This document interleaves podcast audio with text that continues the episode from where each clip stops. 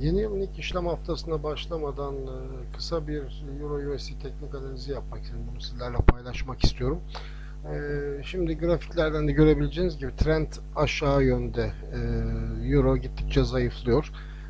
Fakat göstergelerden iki tanesinde enteresan sonuç var. Bir benim kullandığım yavaşlatım stokastikle kendi değerlerimle bir de MACD'de bir convergence gördüm, divergence gördüm.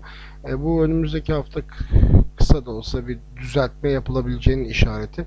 Fakat e, tüm göstergeler e, doların kuvvetli, euronun zayıf olduğu doğrultusunda.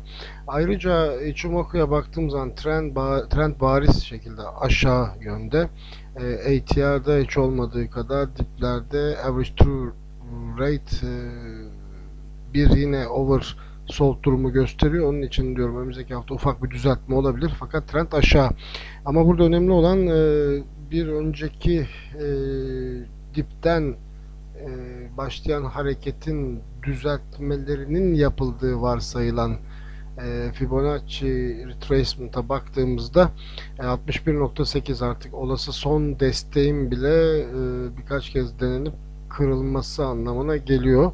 E, işte bu psikolojik destek 61.8'de bir düzeltme vaat edebilir ama e, trend ondan sonra aşağı doğru devam ediyor. Kısacası 1.26'ları herhalde kesin gözüyle göreceğimize e, kanaat getirebiliriz ama 1.25'ler 1.24'ler bile olası görünüyor. Önümüzdeki yıl dolar cephesinde olumlu ve euro cephesinde olumsuz hareketler devam eder ise.